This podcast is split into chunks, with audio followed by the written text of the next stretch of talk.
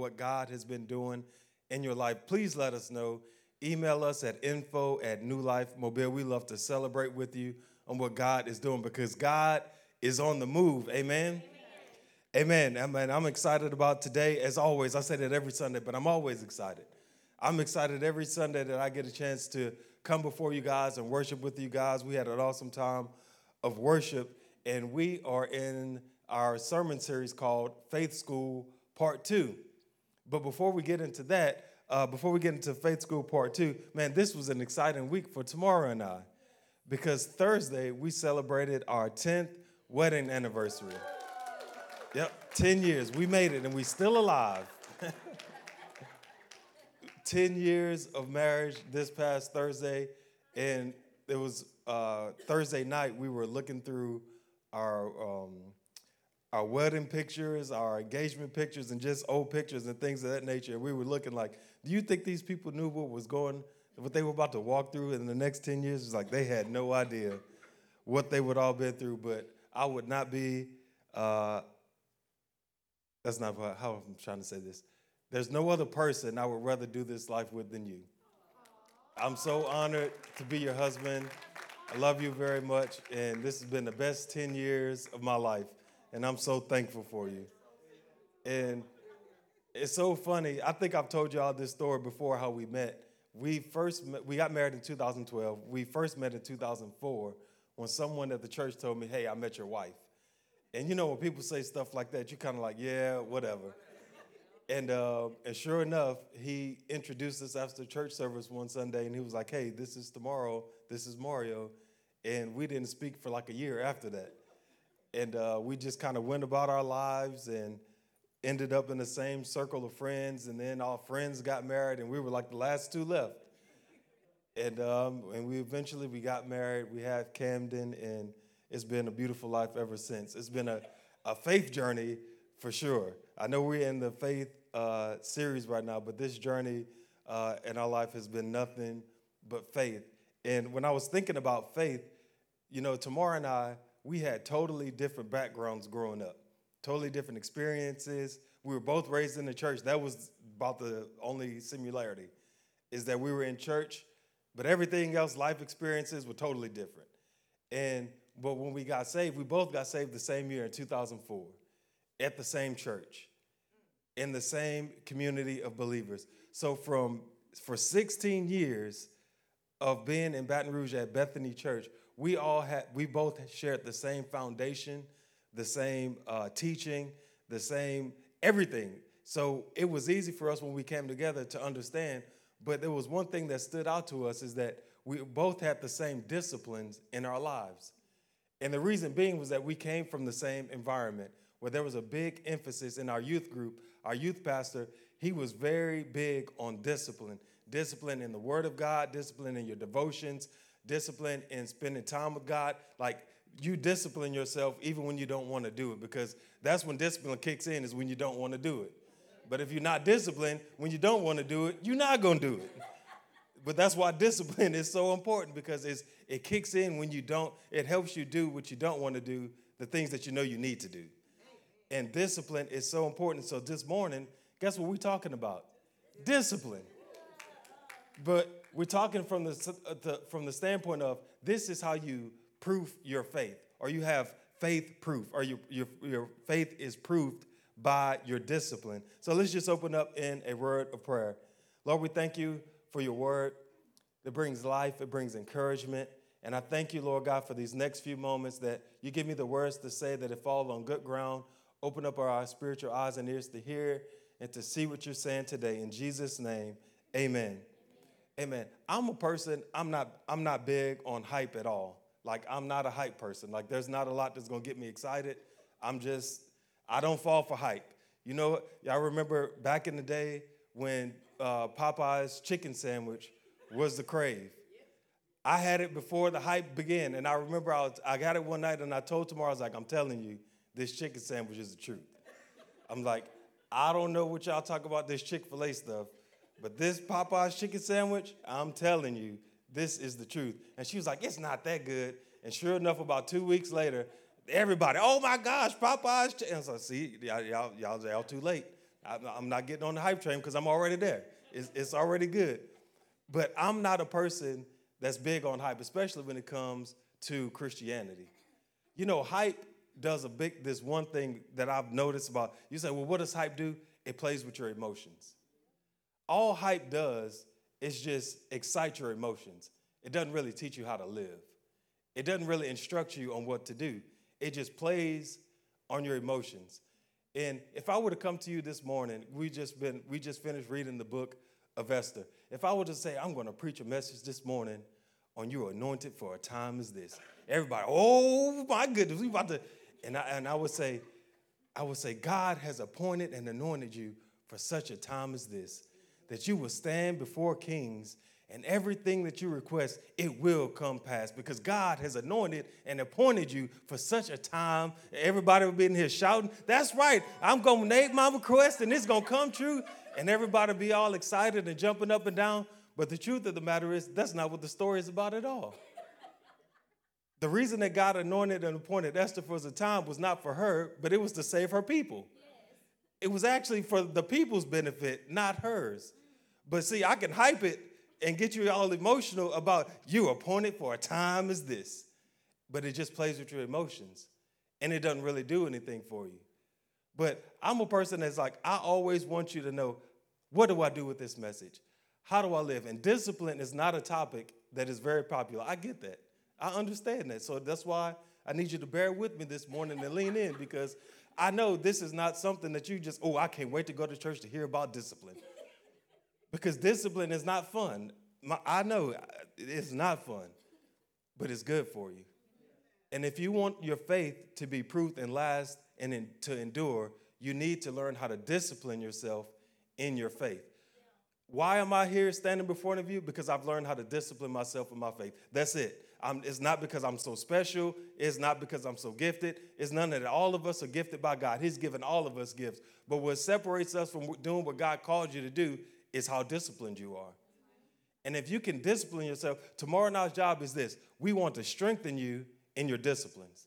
You say, well, what is the job of the pastors? I want to strengthen you in your faith, but also strengthen you in your disciplines. Because we know that if you can strengthen yourself in your disciplines, you'll be all right. You may, you say, well, I fell down. It's okay. But if you're disciplined, you'll know how to get back up and keep going because you're disciplined. And that is our heart's cry is to see the body of Christ matured and disciplined. Because, you know, so many Christians, they walk through stuff and then they because they're not disciplined, the little wave knock them out and you'll never see them again. It's because they're not disciplined. They don't learn how to endure. And you have to strengthen and mature yourself in your disciplines. So, and again, if you're watching online, the notes are on our app. You can follow along there, or you can take notes yourself. But I want to read a scripture from you from 1 Corinthians chapter 9, verse 24 through 27. 1 Corinthians chapter 9, verse 24 through 27. It says, Don't you realize that in a race, everyone runs, but only one person gets the prize? So run to win. So don't just run just to run, run to win. All athletes are disciplined in their training. They do it to win a prize that will fade away, but we do it for an eternal prize. And as an athlete, I'm telling you, I discipline myself in training. I don't want to go back to that life. That was a hard life. Discipline myself, training, getting up when I didn't want to, but I did it to gain earthly gain. But as Christians, we discipline ourselves to train ourselves for an eternal prize, like it says right there. We do this for an eternal prize. Verse 26 So I run with purpose in every step. How do you run with purpose in every step? You discipline yourself. That's the only way you can do it. The only way you can run with purpose in every step is to discipline yourself. I am not just shadow boxing, I discipline my body like an athlete, training it to do what it should. Otherwise, I fear that after preaching to others, I myself might be disqualified. Now, for me as a pastor, that is a huge, that last point. I fear that after preaching to others, I myself might be disqualified. So, as a reminder of a pastor to me, it says, I need to be disciplined. Because after preaching to you, I don't want to years later come back and find myself disqualified because I didn't learn how to discipline myself. You see, you can start off strong. You ever seen the races? They run in a 100 meter dash and somebody gets out going real fast, and then next thing you know, they run out of steam or they run into 400 and they get out too fast in the 400 and they think, oh, I got this. And then that monkey get on their back and they can't finish. And somebody walk them down in the 400. Why is that? Because they got they, they didn't disqualify themselves, but they, they ran and they didn't discipline themselves and train enough to have endurance to last. If you want to have endurance and faith to last to receive the eternal prize that awaits you, you have to discipline yourself. That's all Paul is saying here in this passage of scripture. You have to discipline yourself to make it the long haul. I run with purpose in every step. Every step that you take should be full of purpose. But again, the only way you're going to do that is if you discipline yourself. Again, no one likes discipline, but we likes the but we like the results of what a disciplined life brings. No one likes to be no one likes discipline, but we want the results of what a disciplined life brings. What is that? We don't like to work out, but we love the results of what a person that works out body looks like. Oh, I want that body. Yeah, but you got to discipline yourself to work out. It ain't just gonna happen. You have to discipline yourself. Ooh, I would love to learn how to do that. Well, it's not just going to happen. You have to discipline yourself to learn how to do that. I would love to learn how to, to build an app. Well, guess what? YouTube, you can do it. You just have to discipline yourself to learn how to do it. It's like anything that you want to do that you want to be great at, you can do it. You just have to discipline yourself in the practice to do it. But it's hard. Discipline is hard work, and at times it seems like, and at times uh, to see the desires that you want, discipline seems even harder. But a disciplined life is a life that is required to receive the eternal prize that we want and that we might not be disqualified. You know, one of the things that I love about Paul is this is that God knew that before Paul was saved, but when he was Saul, he said, You know what? This is a devout man. This is a disciplined man. Yeah, he's persecuted in the church, but you know the characteristics and the traits of a disciplined lifestyle that he has? I can use that for my glory. So while he was on the road to Damascus, he says, I need to call Paul for my service. And so what? He had an encounter with God, changed his name from Saul to Paul, and as a result, he wrote two thirds of the New Testament because he lived a disciplined lifestyle even before he was used by God. Before he would, first he was persecuted in the church. He thought he was doing the Lord's work. But I said, No, you're not doing my work. I'm going to show you how to do my work when I convert you. But he used the characteristics of what he had as a person that was disciplined. God is looking for a person that is disciplined because he knows he can trust them. He's like, I can give you, I know I can put the responsibility on them because they're disciplined. And when things get hard, they're going to fall back on their discipline to help them get through. Same thing with Paul. When he was uh, uh, uh, shipwrecked and when he was in jail, he didn't fret. He started writing. You know why? Because he was disciplined. He was like, nothing is going to stop me from accomplishing the work that God has for me because I've learned how to live a disciplined lifestyle. Again, it's not easy. Our little daughter Camden, when she first was born, she was a joy, but she wouldn't stop crying. I mean, she would not stop crying. And the crazy thing was, we were married for two months when Camden, when, uh, when Tamara was, found out she was pregnant. And when she told us, I was like, You lying? I was like, we, we just got married. There's no way you, no, not, not, not this quick. And she's, I'm telling you, I'm pregnant. And I was like, I don't believe you. And she took the pregnancy test, and I, was, I still don't believe you. It's like, we need to go to the doctor's office. And so we went to the doctor's office in their first appointment, and then the doctor still really didn't say anything. And then she said, Am I pregnant? And she said, Oh, yes, you're pregnant. She said, Now do you believe me? I said, Well, I guess I do now. I, I believe you. But when we got the, the first couple nights in the hospital, Camden was quiet. I was like, oh, we got a good baby. Oh, she's so, oh, we got a good baby. But boy, that first night we brought her home, it's like her lungs woke up. And she would not stop crying. I felt like the people were going to tell us we can't call a hospital anymore because Tamara was calling them. She won't stop crying. I don't know what to do. I was like, baby, you got to stop calling the people. They're going to block our number.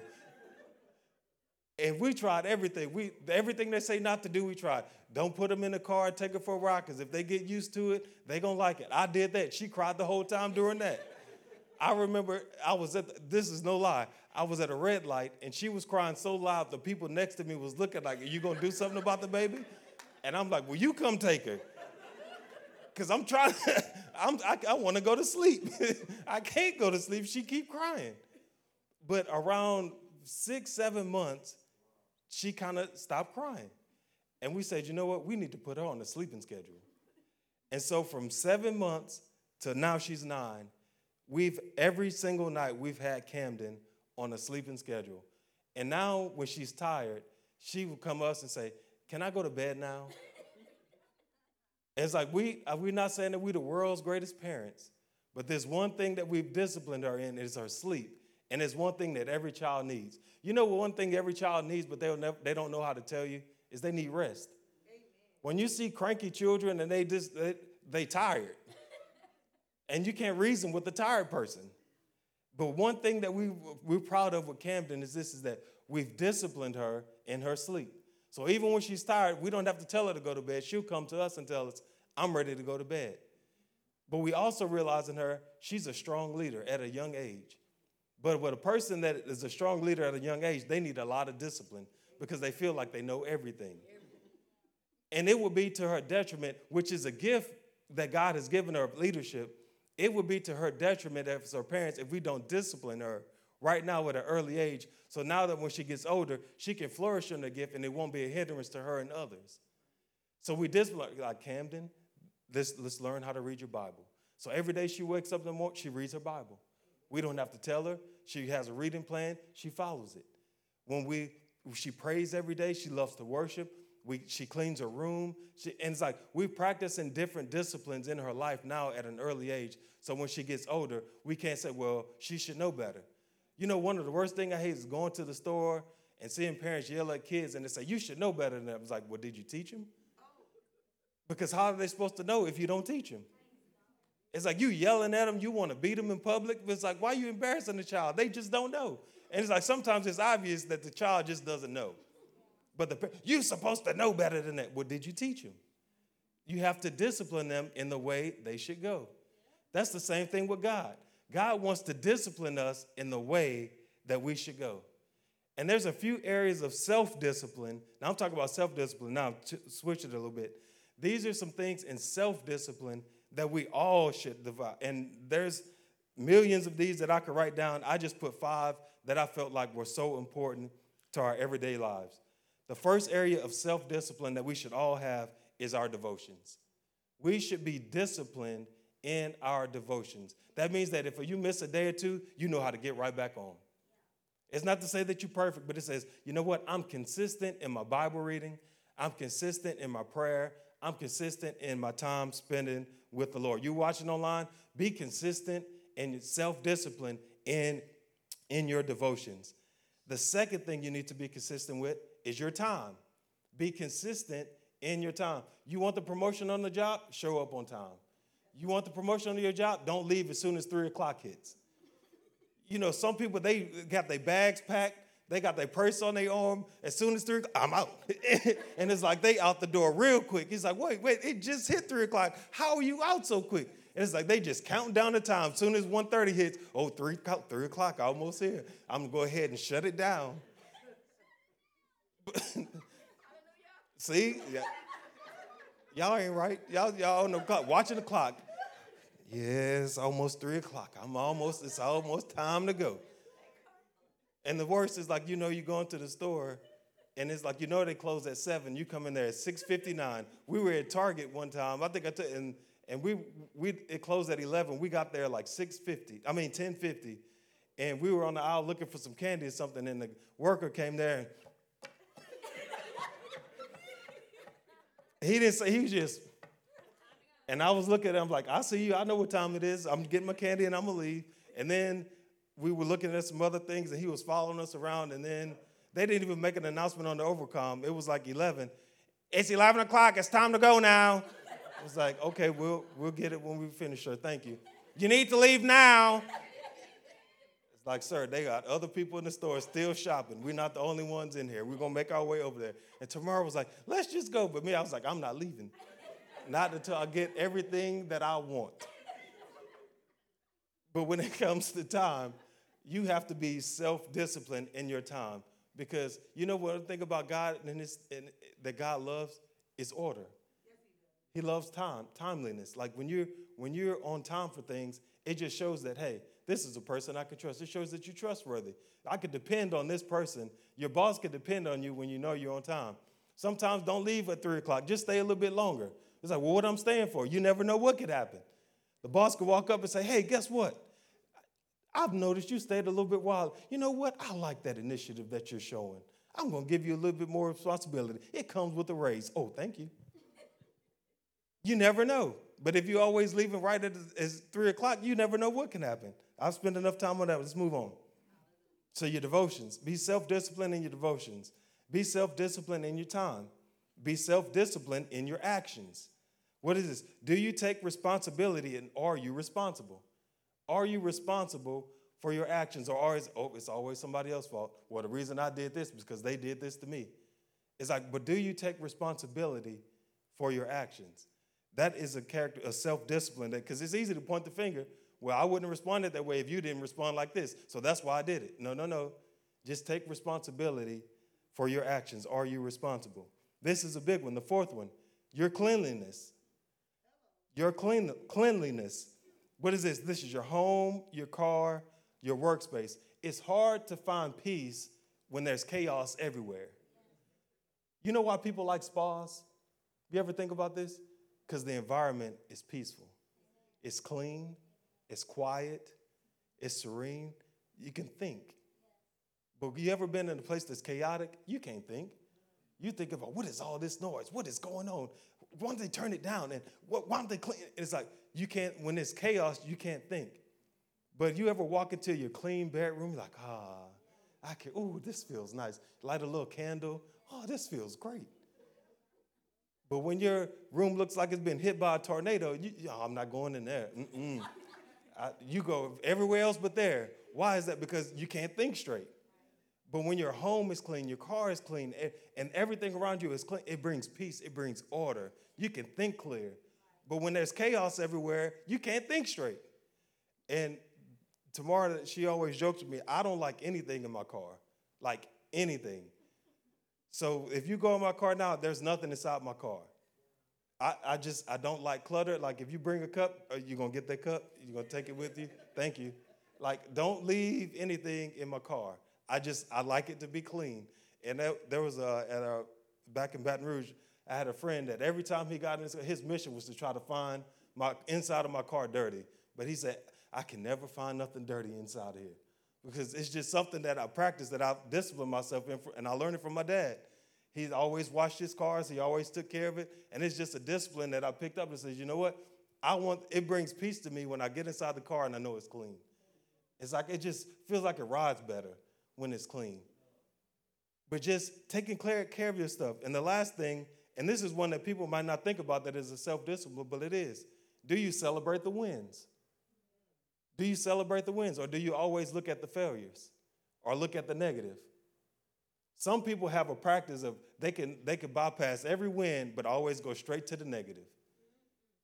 And it's like, oh, you did a great, yeah, but I could have did better. Oh, you did such a great job. Yeah, but it, mm, it wasn't that good. I could have, you know, and it's like you try to encourage them, but they bring it in the negative. It's like, no, can you celebrate the wins? That takes a self discipline to say, you know what? I know it's like I'm gonna find a win in something. I know it may feel like nothing is going, but I'm gonna find a win in something. Why? Because that brings encouragement. It brings hope. It make, it helps you keep moving forward. But if you can never celebrate the wins, you never want to move forward if you never want to step out again. So if it's something that you tried for the first time and you can't celebrate the win, that you say, you know, I'm not going to do it again. Why? Because you don't know how to celebrate the wins. But it's a self-discipline that you have to teach yourself. I'm going to find the win in something. In all the midst of this chaos, there's one thing I can celebrate, and I'm going to find it. So, what are the areas of self-discipline? Your devotions, your time, your actions, your cleanliness, and celebrate the wins. Amen. So now we're going to move forward and we're going to spend the bulk of our time here. These are three areas to proof your faith.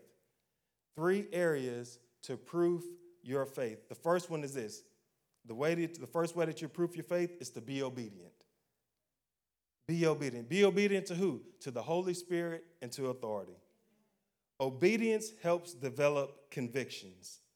A conviction is a sensitivity that has been established by the pain, the weight of a fear of consequences, or a knee jerk reaction that just screams no. So when you feel those things, that is a conviction. And when you feel something on the inside of you that's screaming no, that's God trying to develop a, a, um, a conviction inside of you that says, when you feel this, no. And so when you feel that, you need to, to, to build, build a, a self discipline or a confidence that says, or obedience that says, I'm not going to do it. When I feel the Holy Spirit tugging at me and I feel a strong no, don't go against it. I'm telling you from experience, I've gone against it. It don't end up good. It don't play out well. I remember one time in particular, um, I was invited to go to Hawaii for Christmas, all paid for. And I'm like, Hawaii for Christmas? And it's paid for? I think I might tell me a little bit more about this trip. And so I was finding out about the trip, and as excited as I was, I felt the Holy Spirit tell me, no, don't go. And I was like, uh, I mean, we talk about Hawaii, and it's free. Like plane ride, rooms, everything is. I'm like, I mean, come on, God. I mean, this got to be you. I mean, you said you will provide all my needs, and all my needs, they being provided for. But the Holy Spirit was like, no, don't go. And it's like, as much as I tried to reason with myself, you know, like when you know something is wrong, but you're trying everything in your mind. Let me, how can I spin this? How can I make it seem like it's the right thing to do? And I was, I did it. And I reasoned with myself that it was a great idea to go. And it was the best, worst trip of my life. The best trip because I got to experience it.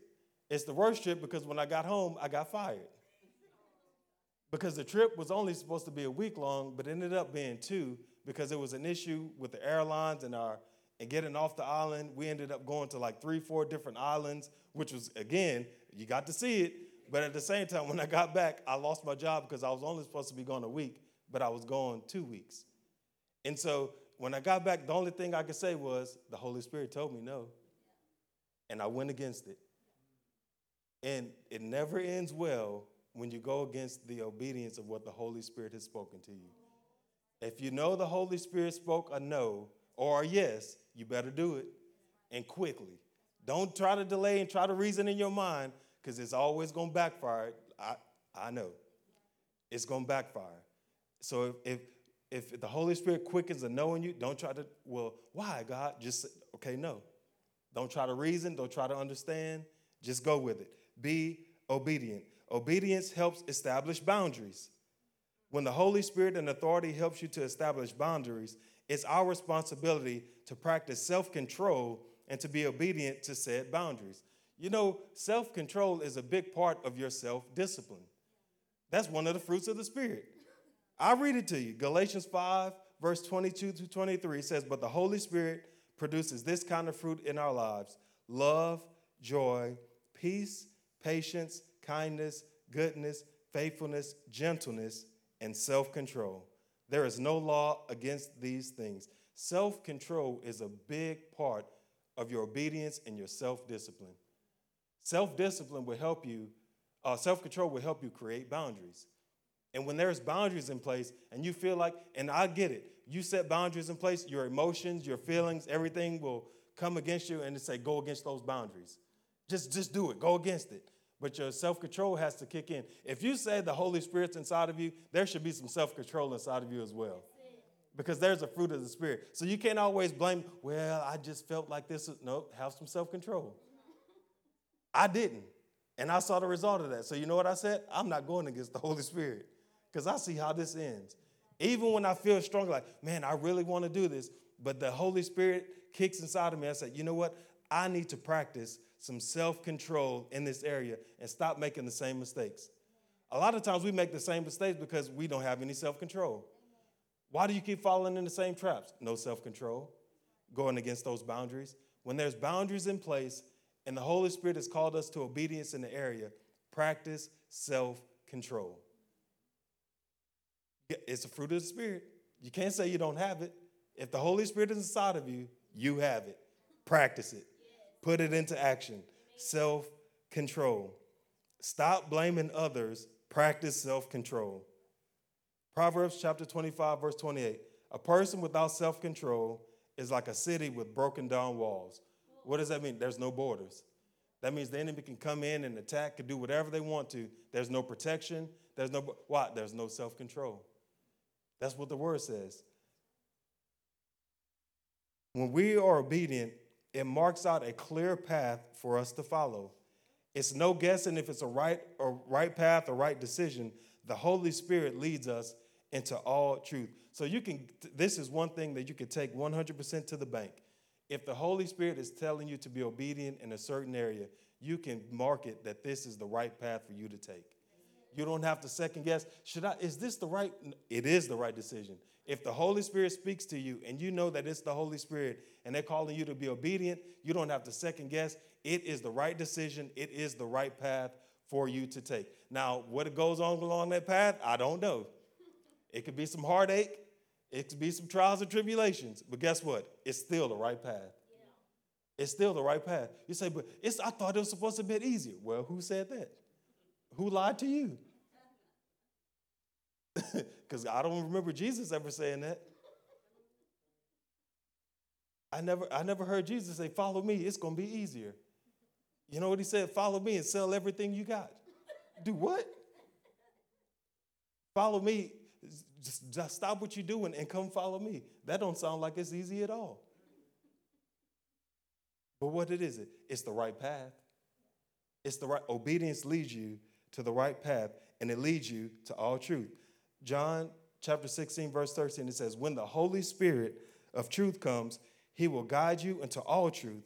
He will not speak on his own, but will tell you what he has heard. He will tell you about the future. You want to be know about the future, you want to lead in all truth, be obedient to what the Spirit has spoken to you. Amen. Amen. Second area to proof your faith is to learn to wait. Learn to wait. Oh, we don't like that. I told you, this discipline is not an easy topic, but it's going to help you. Learn to wait. Waiting is a timing thing. Timing is everything, and waiting helps you with your precision on when to make the perfect move. I've learned in my life when things don't go the way that I thought they should or in the time that I thought they should, then obviously God has something better for me in His timing. I don't know when His timing is, but guess what it's my job to do? Wait. We don't like that because we feel like I got to make something happen. Well, since this didn't work out, then that means I got to work a little bit harder because I got to make something work out. No, no, no, just wait. Because God could be trying to perfect something in your character that helps you get something even greater than what you were expecting for. But He can't give it to you if you don't wait. You have to learn to wait and to trust God and allow Him to perfect your character while you wait. You know, Tamara and I, I mentioned before, we, we got saved the same year. We both felt the call to ministry. But even when we felt the call to ministry, it was years later before we were actually doing what we felt like we were calling to, called to do. And in that time, God had to perfect some things out. And, and we didn't say, well, God, we've heard the call. You said you was going to call us to ministry, and it's not happening at this church. Let me go to this church and find out how I can do it at this church. We didn't just jump ship and say, it's not working out here. Let me go somewhere else because I know I'm called. I know I'm gifted. I know I'm anointed. I heard the voice of God. We didn't just jump up and leave. We said, we're going to wait until God opens the door because God's timing is perfect. God, you know, you could do the right thing at the wrong time and it'd be the wrong thing. You could do the right thing at the wrong time and it'd be the wrong thing. Why? Because of timing. And God is saying, wait. Just wait. Learn to wait. Waiting means I do it without the noise of complaining, without causing friction, and wanting everybody else to be miserable because my big moment has not yet landed. You know, sometimes when people wait, they want you to be miserable while they wait too. If I'm gonna suffer, everybody gonna suffer. Just learn to wait in patience. Learn to wait in peace. While you wait, learn to worship God.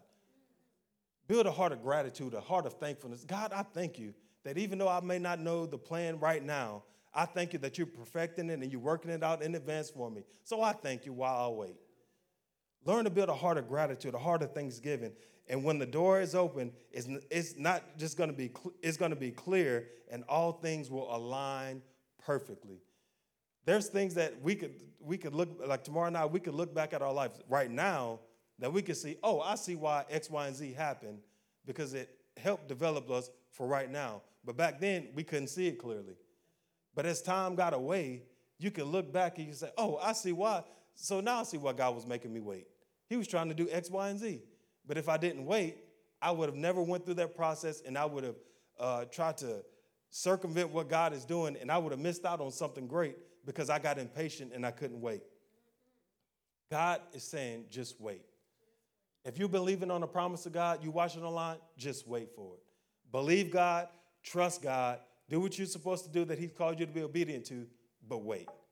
I remember Tamara was telling me a story that uh, when she was in college, everyone they had to get an internship. That was part of her. Uh, she was a communications major, and everybody was getting internships at like CNN and Atlanta and getting uh, internships everywhere. And she was like, "I'm the only person that doesn't have an internship. What am I going to do?" And time is running out. And if I remember correctly, you were in a building talking about it, a work study, and a lady overheard her talking and said, "Oh, my brother works at the news station." I'm sure I could talk to him and he could get you an internship. And she could, really? And sure enough, the lady talked to her brother, got her the internship, and she started working at the news station and she got paid. And just what was that? She thought time was running out, but God was like, I just needed you to be in this situation so I can open up this door for you. And you can walk right on through it. Now you don't have to do anything, you just have to walk through the door that I opened up for you. It was his timing. His timing is everything. You just have to wait and say, God, I'm waiting for you to open this door. And when He opens the door, walk through it confidently. Walk through it boldly. You say, but what if it doesn't go deploy it out? It don't matter. He opened the door for you. Walk through it. And if He opened the door for you, guess what? He'll be with you to walk through whatever you have to walk through through that door.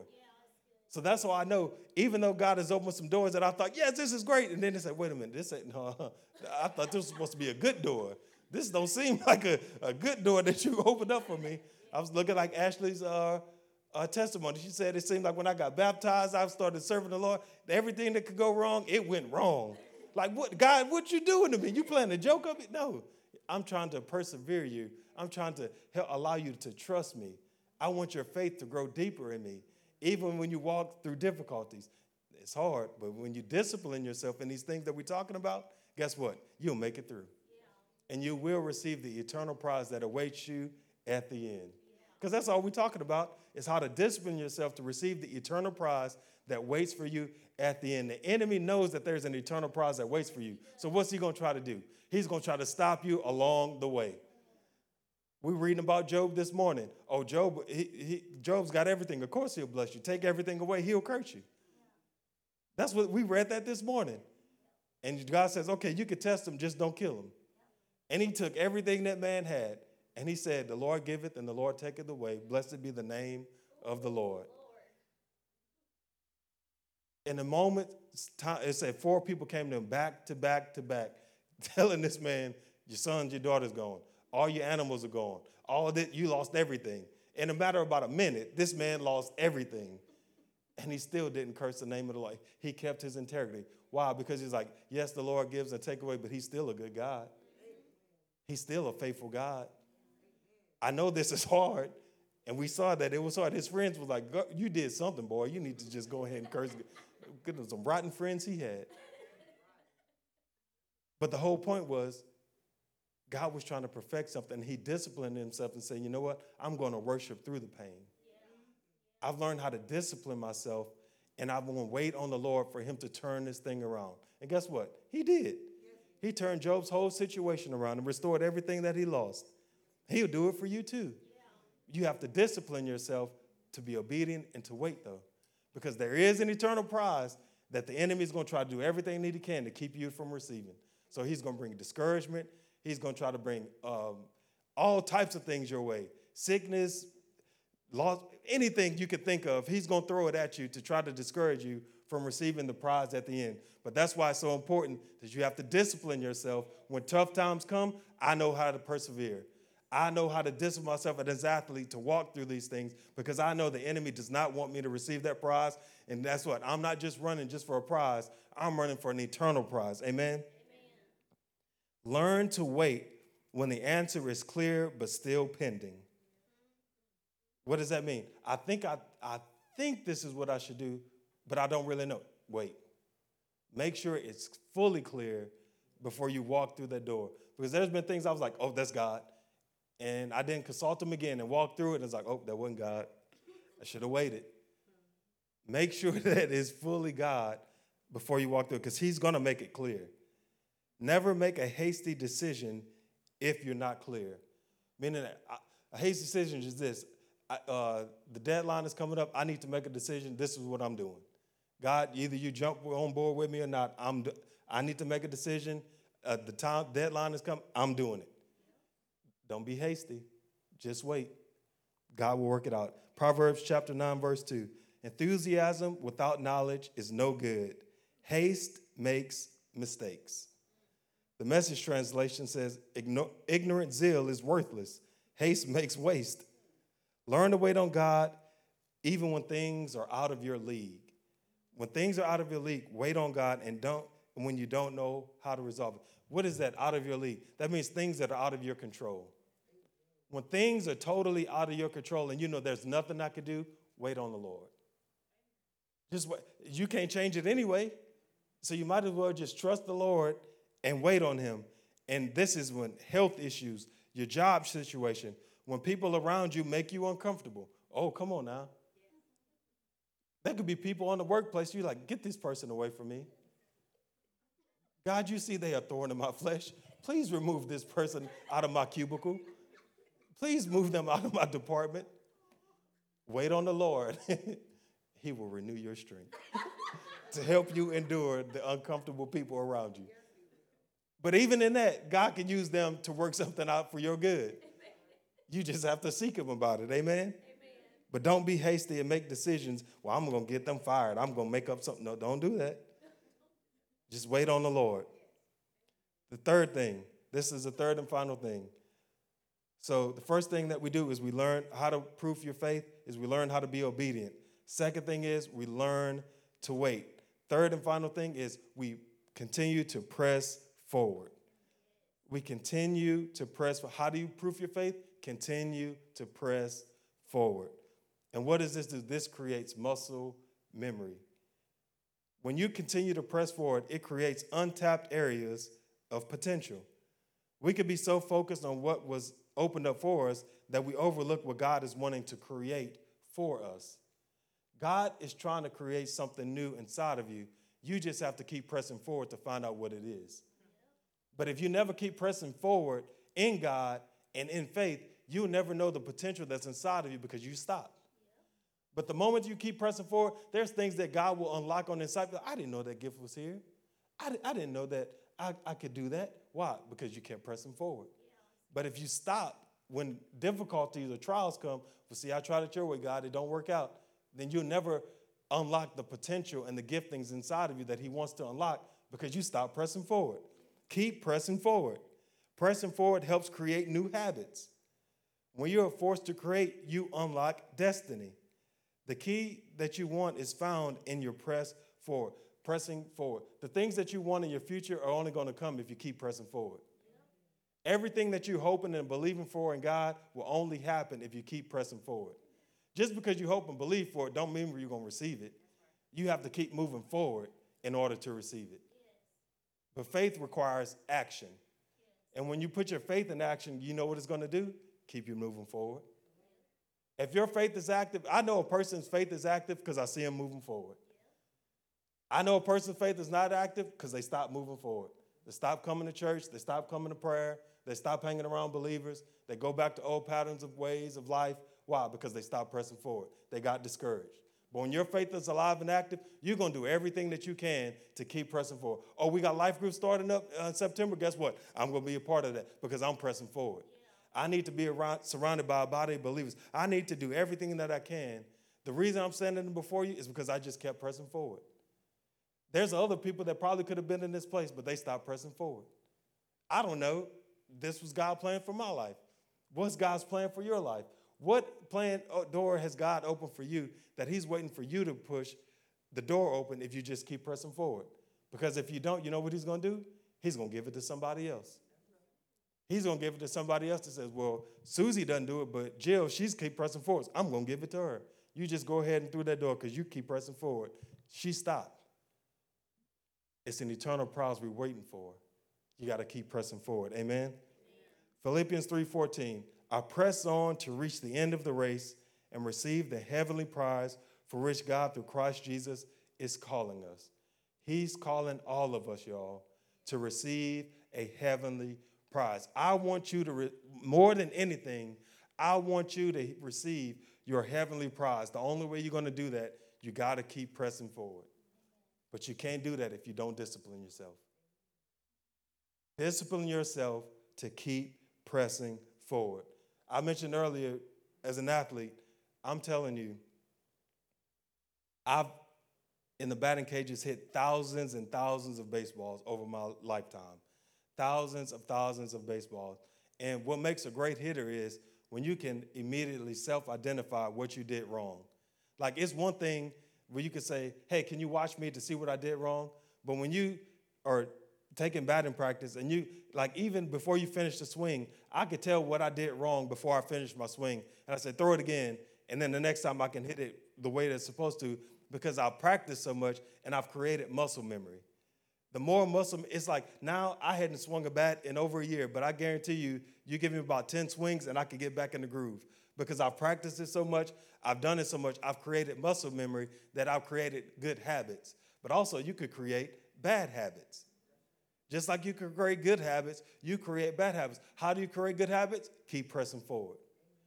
To eliminate all the bad habits, you have to keep pressing forward to create new habits. So all when I was taking batting practice, all I was doing was all erasing all the bad habits that I created.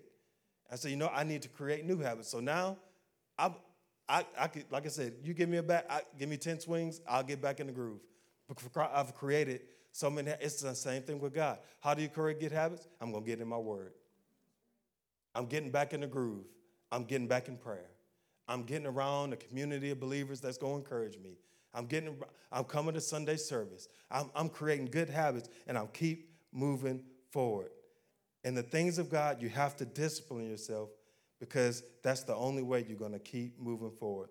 Proverbs 24 16. The godly may trip seven times, but they will get up again. The godly may trip seven times, but they will get up again. Why? Because they keep moving forward. They keep pressing forward. Nobody said you're going to be perfect. When did I once say that you were going to be perfect? Never.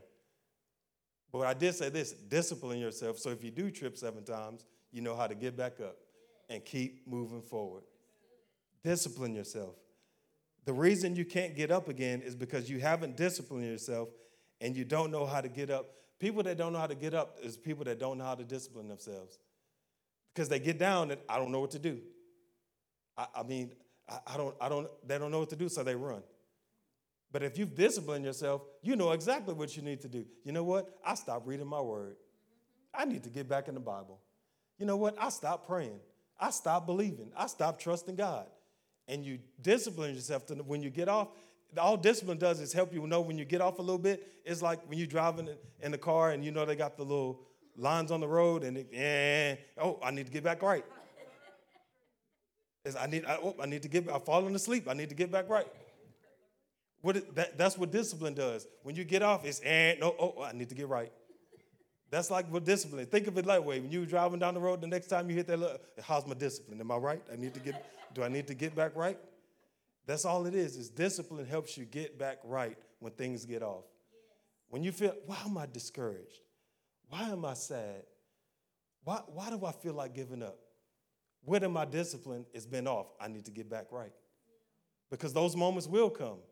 And when they do, when you discipline yourself, you know how to get back on course. When you keep pressing forward and discipline yourself in your faith, you'll be strong and you will have faith to speak, all the things that we talked about. You have faith to speak, faith to walk, faith to see, and faith to believe, all because you've learned how to discipline yourself and keep pressing forward. But if you don't do it, you know why people don't do it? Don't find strength? Because they're not disciplined. It's funny, there's my favorite team is the Atlanta Braves. That's baseball team. That's my favorite team. And they have a player that last year he got arrested and suspended. And a couple days ago, he just got suspe- he got arrested again for a DUI. And after all this clears up, I'm pretty sure they probably gonna release him. And it's a person with a lot of potential and a lot of talent, but he could discipline himself in baseball, but off the field, he don't know how to discipline himself. So because he hadn't disciplined himself, the great reward of being paid multi-millions of dollars, he's about to lose that privilege. If you don't discipline yourself, the reward that's waiting for you, you won't receive it. And you won't find strength for yourself because what you're doing is you're self-sabotaging yourself. So when it, anytime you anytime I tell myself these words, and everybody in this room and you watching online, you say this too. I don't feel like it. When you hear that, I don't feel like it, you better talk to yourself real quick and get some discipline and say, that's when I need to do it. Yes. Because it's real quick to, how quick is it to say, I don't feel like it? Real quick. I need to go clean up. I don't feel like it. I need to know, I need to go run these errands. I don't feel like it. I know it's time for me to get up to go to work. I don't feel like it. Better get out of that. I don't feel like it. Because I don't feel like it will cause you to lose your self discipline. And it will lead you down a track that you're like, how did I end up here? Because you kept following, I don't feel like it. I don't feel like it. That's a dangerous phrase to follow by because all it does is play on your emotions. If, if that's the case, then why have self discipline at all? You don't need it because if it's, I don't feel like it, I don't need any discipline. That's why self discipline is important because when you get the I don't feel like it, you know how to get back right. Amen? Amen? This is the last thing. I'm going to read the verse again and when we close, we're done.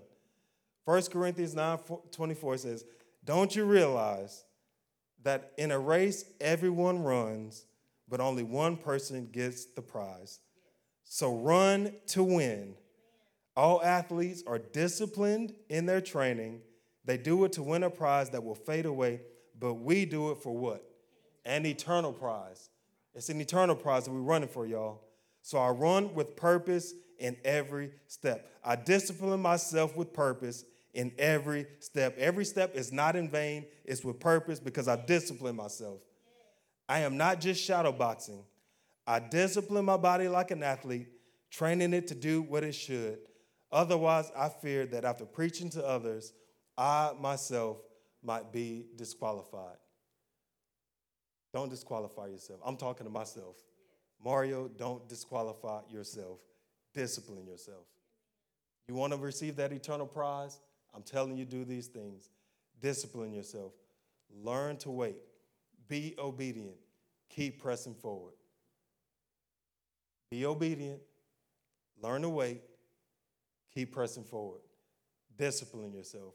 You do those things, your faith will be proof, and you will receive the eternal prize that you receive at the end. Because there's an enemy out there that does not play fair, and he's going to do everything that he can to distract you, to discourage you, to get you off to think and everything that you think about everything that you should except what God has focused on your heart. He's going to do all those things, y'all. This is what's going to help you, not hype. Hype will just play on your emotions. Discipline is what you need. I know it's not a popular topic, but it's a topic that all of us need. We all need to discipline ourselves, and it's going to help you to mature yourself where you can, guess what, help other people along the way. So when other people come in contact with you, how did you do it? I discipline myself. Let me help you show you, let me help you and show you what I've done to discipline myself. Because every time Jesus encounters someone, what's the next thing he said? He says, Go and sin no more. But then he said, Come follow me. Come follow me for what? So I could show you what to do so you could go back and show others how to do the same thing. That's all we, at New Life Church, what are we doing? Helping you find Jesus so you could go back and tell other people how they can find Jesus as well. That's all we want to do. That's all I want to do as a pastor. I want to help you find Jesus. The best way to do it is to discipline yourself. Amen. Amen. Let's pray. Holy Spirit, we thank you for this morning. I know this is not a popular topic. This is not a exciting topic to, to cheer and shout. But Lord, it's good for our souls. And I thank you right now that you would help us, Lord God, in the areas of self discipline. I pray that this is not a condemning word, this is an encouraging word. This is a word to encourage us that says, I can do this. I can discipline myself. Lord, I thank you that I will receive the eternal prize that awaits me at the end because I trust you and that I will keep pressing forward. I thank you, Lord. Your word says that it's impossible to please God without faith. But today, our faith is being made proof. Our faith is being stronger. Our faith is being encouraged this morning that we will please you with our faith in every areas of our life. Lord, I thank you for what you're doing in our hearts. I thank you what you're doing in our church, Lord God, that you use a new life church as a place where people can come to find strength. Well, they, most importantly, they can find you because you're the one that turns situations around. You're the one that strengthens. And I thank you, Lord God, for what you're doing in our church and doing in our midst. In Jesus' name, amen. Amen. You can keep your heads closed, your head bowed and your eyes closed. And I'm going to give one final invitation for those in the room and those watching online. And if you're in the room and you're away from God and you want to come back to God or you want to have a right relationship with you, you want to receive the eternal prize that awaits for you. But the first step in doing that is you have to be in right relationship with God. And I just want to give you an invitation just to receive Jesus in your heart this morning. For whatever reason, if you feel like I've fallen away from God, but I want to come back to Him, maybe you served Him, but you want to come back, I want to pray for you. You watching online, this is for you as well. But if you're in a room, if you want to receive that prayer, you want to receive Jesus in your heart with no one looking around, I want to give you an invitation just between you and God, just to lift your hand, and I want to pray with you. Just lift your hand across the room if you want to receive Jesus in your heart today. You want, uh, if you would like to receive prayer. Amen. I'm ask everyone just to place their hand over their heart and just repeat this after me. Holy Spirit, thank you for saving me, for forgiving me. I thank you that in this moment that my sin is forgiven and I'm totally made clean. I thank you, Lord God, for the gift of life, the gift of salvation that only you can give. And today, I stand that I will follow you all the days of my life. In Jesus' name, amen.